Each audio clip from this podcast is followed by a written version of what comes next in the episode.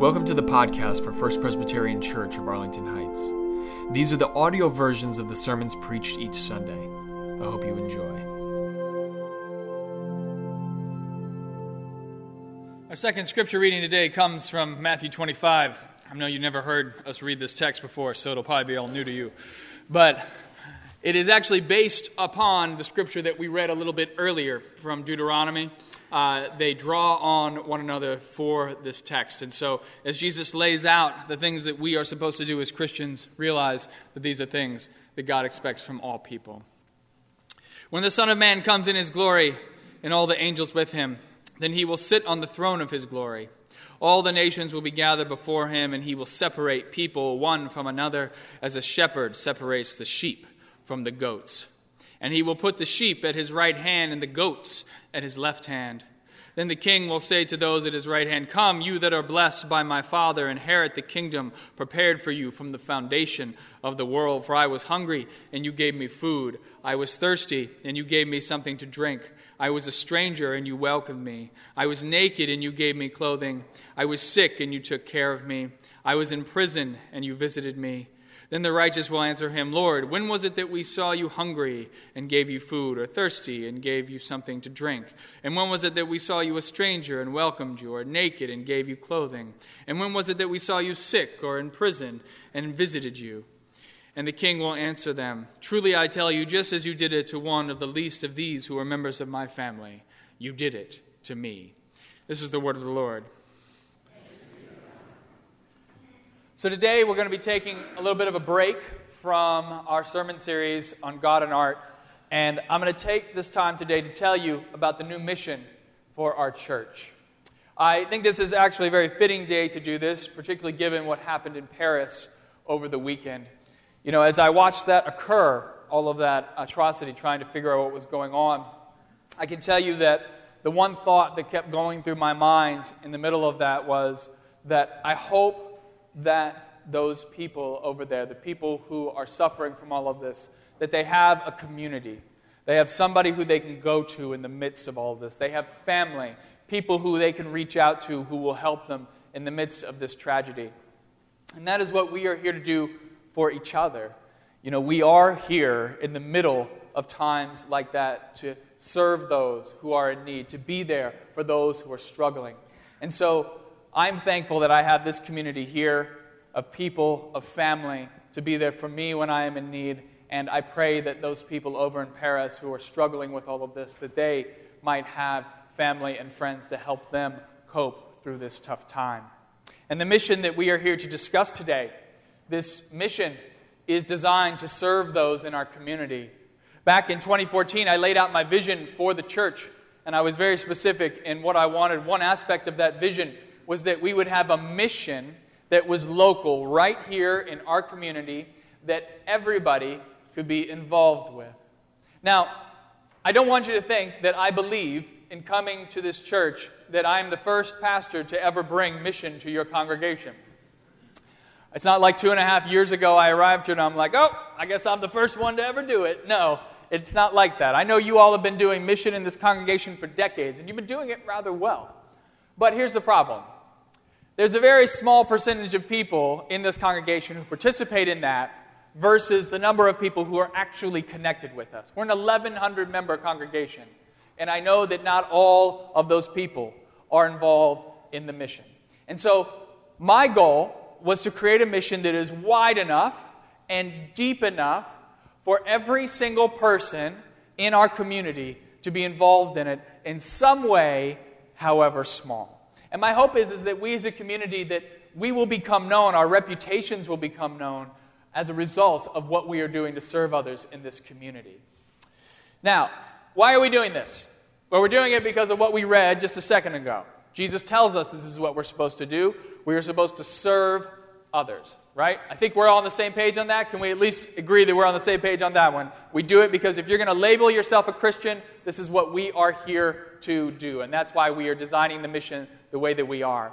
In order to figure out what this mission would be, because there's so many things that we could do, I got together with 21 researchers, and those researchers, their goal was to help figure out how could we make an impact on poverty in the Chicagoland area. And of course, when we think of poverty in Chicagoland, where does our mind go immediately? Where we head to? South Side. South Side, right? And so initially, that's where we were looking. But then, as we did our research, we came to realize that actually, that's not really true anymore. Even though the South Side is where the most poverty is concentrated, over the last 20 years, a pattern has been occurring, which is many of the people who live there, they've been starting to leave, understandably so. And they're looking for better lives out in the suburbs. But as a result, now over the last 20 years, we find that if you take the suburbs as a whole, there is more poverty right here than on the south side of Chicago. So we don't have to look any further than our back door right here to find the poverty that is all around us. Now, we do a much better job at hiding it than the south side, but it is right here. So the people who come out here from south side, the people who are coming out here in search of a better life, they generally work very low wage jobs and they're living paycheck to paycheck. They are barely able to pay for their food and their rent. And if something happens to them, they end up in a situation where they have to go to the hospital, or the food and gas prices, if they go up, or if their car breaks down, well, they're in a situation where they have to make a decision about what they can afford and what they can't afford. And very often, the thing that goes by the wayside first in these situations is that they will stop paying rent and utilities because you got to eat and you got to pay for your medicine, right? So, once those things start to happen, you accumulate debt, and very quickly you can find yourself in this downward spiral, and you could be homeless before you know it. And so, what we decided was we wanted to make the biggest impact on the working poor. We wanted to catch them before they fell into homelessness because once they're in a state of homelessness, then there's not a lot we can do. It becomes much harder to help them at that point. So we want to catch them before they get there. Now, is there one solution to this problem? No. It'd be nice if there was, because then there wouldn't be any poverty, right? We could fix it very easily. But it's not. There's a lot of issues that go into this. And so when we started looking at organizations that would help us be able to serve the working poor, we were looking for organizations that utilized a multi layered approach. That's what we wanted to see. And this multi layer approach, it used six categories. These are six categories that we felt were important.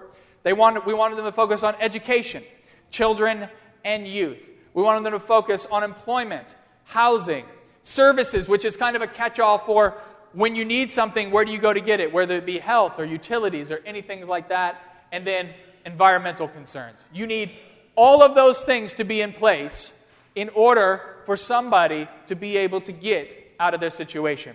And we took all of these categories from you all. We came up with these things because of you. You gave us these ideas when we brainstormed about this back in January of 2015. Now, the one that we had the most problem with, I'm just going to be upfront with you about this, was the environment. Because a lot of organizations, they focus on the first five, but many of them, the environment's really nowhere on their radar. And because this was important to many of you, our researchers went out and we found an organization called Faith in Place. They're a wonderful organization. They partner with churches, and their whole goal is they come in and they take a look and they say, here's a way you can be environmentally friendly. And so we thought this was a good way to go forward, that if we could partner with them, they could simply advise us on what to do. Now, there's a little bit of a question as to whether or not we're still going to work with them, but even if we don't, we will focus on an environmental aspect. We will not leave that behind. That will be something that we take very seriously. But with that component taken care of, we have the next five to deal with. And we found three organizations that we felt did this extraordinarily well. The first organization was called Faith Community Homes, which is an organization that basically helps people who are on the cusp of losing their homes find a new affordable housing, and then they give them a program that they need to work in order so that they don't fall back into that situation again. The second organization that we looked at was called Refugee One. Refugee One is the largest refugee resettlement organization in Illinois, and they work with refugees from all over the world. And the third organization we looked at was called Northwest Compass. And Northwest Compass they work with individuals and families who are struggling financially and in other ways in the northwest suburbs, and they help them in the midst of their vulnerability and crisis to get back up on their feet. If you came out to the to the mission presentation. How many of you came out to that to, to hear that? Okay, so some of you, this information will be somewhat familiar. For some of you, this is brand new. So bear with me as we go through it. So if you came out, I gave you the opportunity, you heard from these three organizations, and you had the opportunity to give your feedback on them. And then I took all that feedback with my mission team, and we came up with the idea, a program that we could use here, and we presented that program to Session. Now, Session is comprised of a bunch of elders. We're called Presbyterian, right? And Presbyterian, part of that word is presbyter, which is from the Greek, which means elder. So, what that means is those are the people who make the decisions in this church. You all don't get to make the decisions. That's what the elders are there to do. And so we gave this program to them. They looked it over, they made some changes to it, and now we have the mission. So, you ready to hear what it's all about? All right. So, the first aspect of this, there are two aspects of it. The first aspect is faith community homes. So, faith community homes, they garnered the vast majority of the positive feedback. 46% of you said that that was who you wanted us to partner with. And so, we thought this was really neat. So, let me give you a little background on faith community homes and what they're all about. So, faith community homes, they work with families, usually it's single parent families and they come to them and they say, Hey, I'm about to lose my home. So they take them out of their housing, they put them in affordable housing, and the reason why they're usually about to lose their home is because they're spending 50% or more of their income on their housing.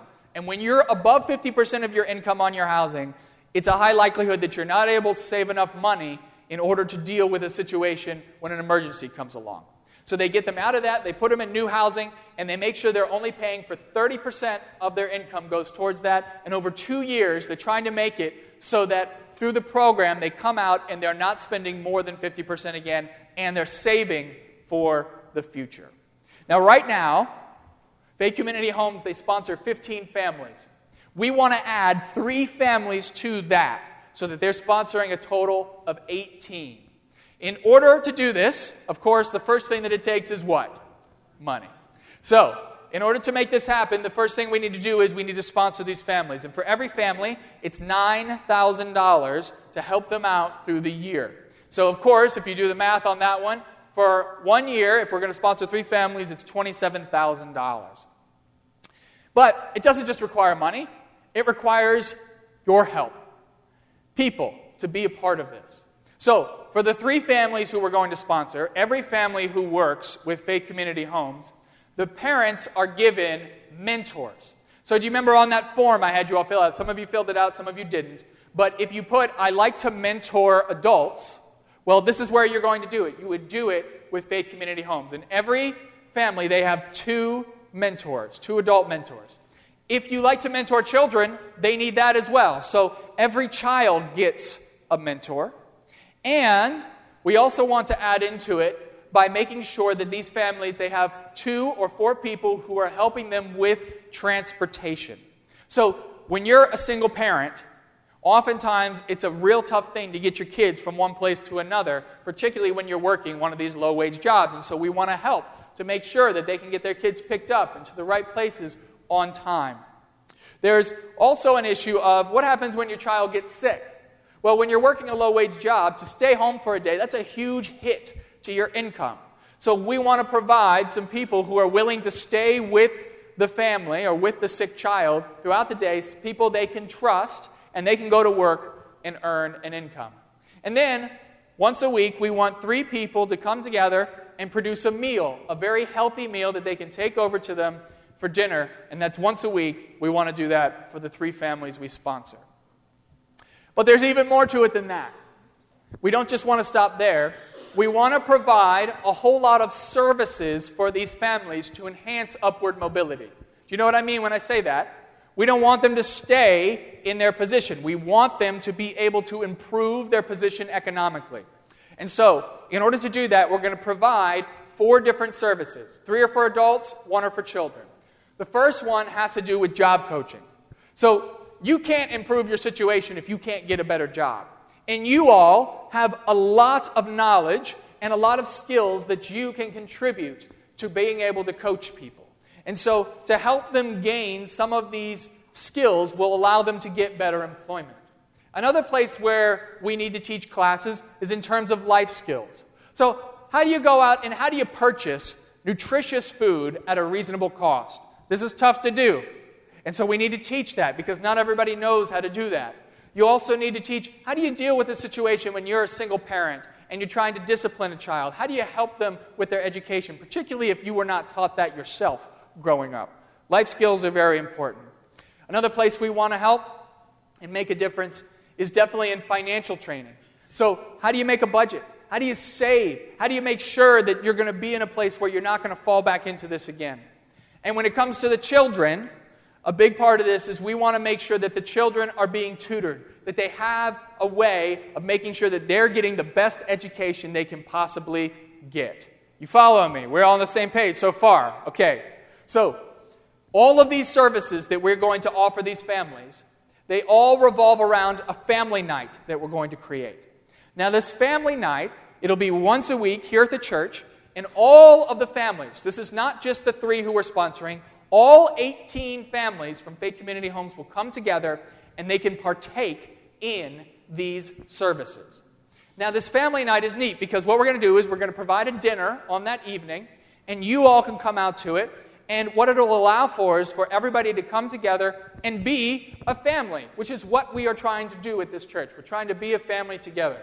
So everybody comes out on the evening, we have the dinner, and we provide those services. Now, this is important for a couple of different reasons. One reason is that if you're going to tutor children, how many of you have been through our safe sanctuary training in here? Okay, if you have, you know that basically you can't have an adult and a child alone together. And having this family night allows for everybody to be together in one place, and so we don't have to worry about violating any of those rules. The second thing you have to realize is that a lot of these families who work with faith community homes, they don't have internet and computers like we do. They don't have access to that. And today, if you're a kid, a child, you need that. If you're going to survive in school, you cannot not have that. And so we want to create a computer lab down in the CE wing so that they can have access to computers to do their homework. And that will also allow for us to train the adults who may not have computer skills so that they have those skills so they can find better employment. And then the final reason why we want to have this on a night is so that they can all go through these classes together. I mean, that's a wonderful thing to be able to support each other and to help each other through these classes as we offer them. So, that's Faith Community Homes.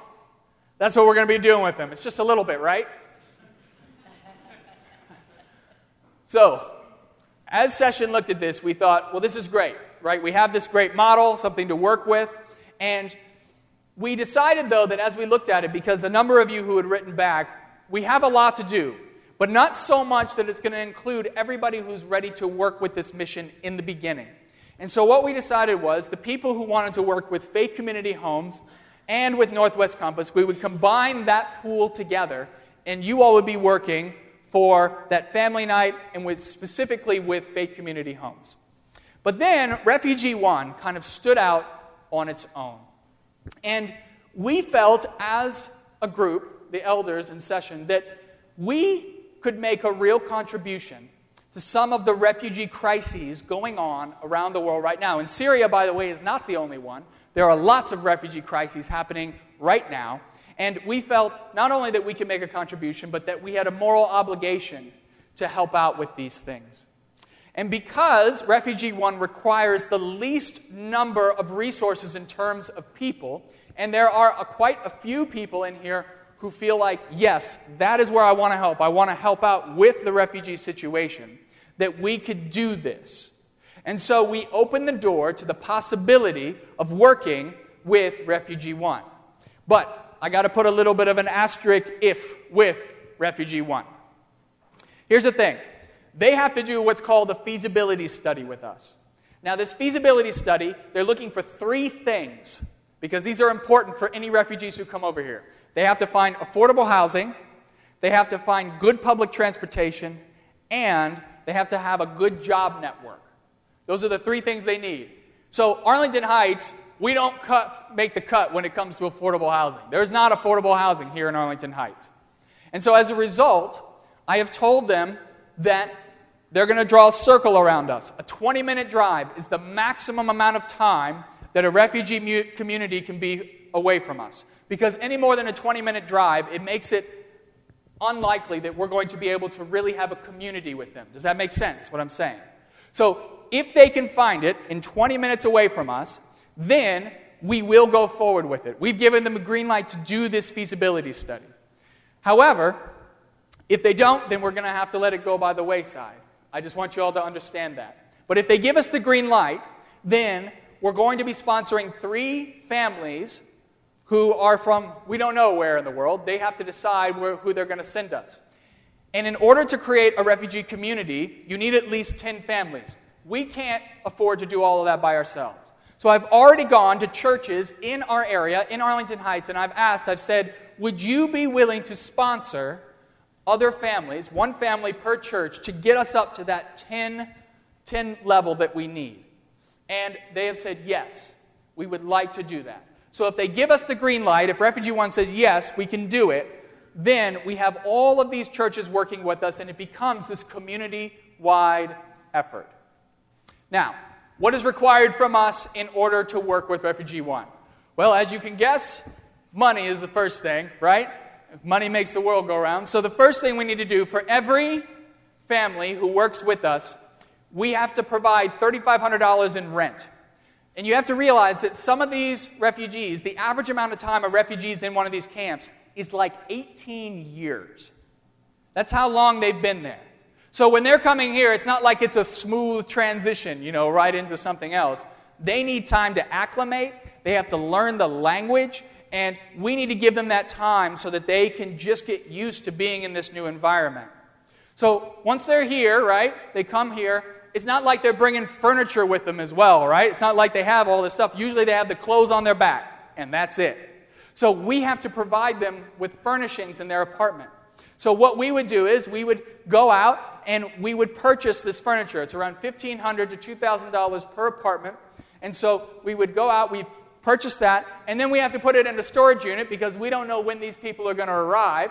So when they get here, then we can move it all in to their house. So you follow me on the money part. You with me on that? Okay, but that's not all we need. We need people. We need you all. And it happens in a variety of different ways. So you all, if you want to, you can sign up and say, I would love to greet the family at the airport when they come in. I have done this. I did this with Katie Marr, a member of our church. We went and we greeted a refugee community, refugee family coming in. And it was really a wonderful experience. And so, if this is something that you're interested in, you can do that. Another place where you can help is by going out and actually spending time with the families on the weekends. We need two individuals or two families to go every other weekend to their place and to spend a couple of hours time with them because we need to join together, right? We need to form a community. But then we also need people who go out. How many of you like to go to flea markets and check things out? Nobody? You're lying. I know there are some of you who like to do that. So if you like to do that, we could use your help. You go out, you find some things for the, uh, for the apartments, and you're basically taking this stuff, we're putting it into storage, and then we need a group of people to move it in, like strong youth, right, who are in high school, to move this stuff into the apartment when the time is right. We also need a group of people who are developing a network of jobs. Because as a refugee, it's not like you have connections when you come over here that you can find a job very easily. And so we have to find those connections ourselves. And if we do this, this creates a great synergy with Faith Community Homes because as we find employers who are willing to take refugees, we're going to find better job opportunities for the members of Faith Community Homes. So, how's that feel? Feels okay? If Refugee One gives us the green light, I just want you to know the cool thing is, is that we can also integrate them into our family night, which is going to be a really, really neat thing, but we got to wait and see. So, we've talked about two things that I need from you all one is time, one is money. Let's go through the time thing just real fast so that you understand the type of time commitments that you can give to this. Now, I'm going to go from the top and work my way down. At the top of it, just so we're on the same page, the first level is what is called a team leader. Now, a team leader, that's six to eight hours a week. There's only about 10 people in our community who I know have that kind of time right now to give six to eight hours a week, but that's an important role because that's organizational. That's the person who gets up there and says, All right, we're going to have all the mentors. I'm going to organize all the mentors, all the tutors. I'm going to make sure we get all the volunteers who are making food. Everybody needs to be organized. So we got team leaders, right? That's important. Next level down is what's called primary support. That's three to four hours a week. Those are the people who are mentors. That means you're a mentor. That means you're driving people around, you're helping with transportation. You're sitting home with a sick kid, you're working with them in that way. Make sense? You're really into the family, you're with them a lot of the time. The next level down is what we call training support. So, training support is one to two hours a week, and that's you're doing the tutoring, right? You're teaching the classes, you're doing the life skills, you're doing the job coaching. You're trying to help out the best way that you can. And of course, where's that going to take place? That's going to take place at the family night. So when you sign up for this, that's what you're signing up for. You're signing up to be part of that family night, and that's where you're giving your time. And then the final place where you can give your time is what's called background support. That's one to two hours a month. And we need a lot of people who are going to be able to do that. Background support's like I cook part of a meal for either the family or for the family night. I'm going to help you set up on the family night. I'm going to help with some of the administrative needs of the mission. And we have a lot of administrative needs of this mission. So, even if you can only give one hour a month, that is something that we need to make this work. And we're going to send out an email and a sign up so that all of you have the opportunity to sit there and say, This is my level, this is what I would like to do, this is how I'd like to be involved. Does this feel overwhelming? A little bit, I'm sure, to some people. All right, but I don't want you to think that all of this is just going to, it's not like January 1st, 2016. It's like, come on, guys, we're going to get a refugee from the airport. It's not like that, okay? We're going to take our time. The first six months of 2016, from January all the way through June, we're just planning. I'm getting together with the team leaders. We're working on making sure that everybody gets trained. If you are going to participate in this mission, everybody will see, receive a little bit of training because I don't want anybody feeling like you don't know what you're doing. Everybody will be trained in what they're going to do. And then in July and August, we're going to do some test runs of the family night. And then in September of next year, 10 months from now, that's when we're going full speed ahead. So we got 10 months of time to prepare for this. If Refugee One gives us the green light in the meantime, we'll have people waiting in the wings, getting ready for that. And then, of course, we can integrate those people eventually into our family night. The other place, or the other thing that this requires from us, of course, is money. So I told you last time that, or two weeks ago, that it would cost around $70,000 on top of our normal giving to get this mission off the ground. Now, that $70,000, that pays for all the families from Faith Community Homes, all the families from Refugee One, the computer center downstairs that we need to install, and the family night. It takes care of all of those things. And as I've explained to you before, you have on your card, I know you see them, they're in the pew. Today is Commitment Sunday. And so you're going to see there's two little things down there. There's a blue blue field and a green field. The blue field is what you're giving to the general budget, and the green field is what you're giving to the ECO. That's the extra commitment opportunity. That's for the mission that I'm talking about today. Now, I've told you before, and I'll say it again please don't just subtract. Please don't be like, oh, I was going to give you this much, and I'm just going to subtract a little bit out and give it over to the mission here. We need you to give above and beyond. And the, the number, the level, it's very simple. If you can give $100 per person or $200 per couple, we will hit it no problem whatsoever. So, if you can do that, that would be huge for this mission. Today, during the offering, what's going to happen is we're going to have these baskets at the front. And if you can't put it into the baskets, if it's hard for you to get up, that's okay. You don't have to. You can put it in the offering plate as well. But we like this symbol of you coming up and being able to put your commitment to our church in these baskets. And as you come up, I'm really hoping that you will see this as an opportunity for you because this isn't just numbers that you're writing down on this card. You are not only supporting this church, but you are changing people's lives with this money. People here in Arlington Heights, it's right here, it's local in Arlington Heights, and you're going to be helping people all around the world. And so as you come up here, I hope that you'll see that we together, we are going to bring hope to the hopeless. Together, we are going to live up to Jesus' expectations for our lives, as we read in Matthew 25. And together, we are going to choose love, be the light, and change the world. And after you put your card in there, I hope that you will take one of these because this truly is the motto for our church going forward. And this is what we are living to do. Amen. Thanks for listening. And if you want to learn more about First Presbyterian Church of Arlington Heights, please visit www.fpcah.org for more information on service times, directions, and to learn more about the First Pres family of faith.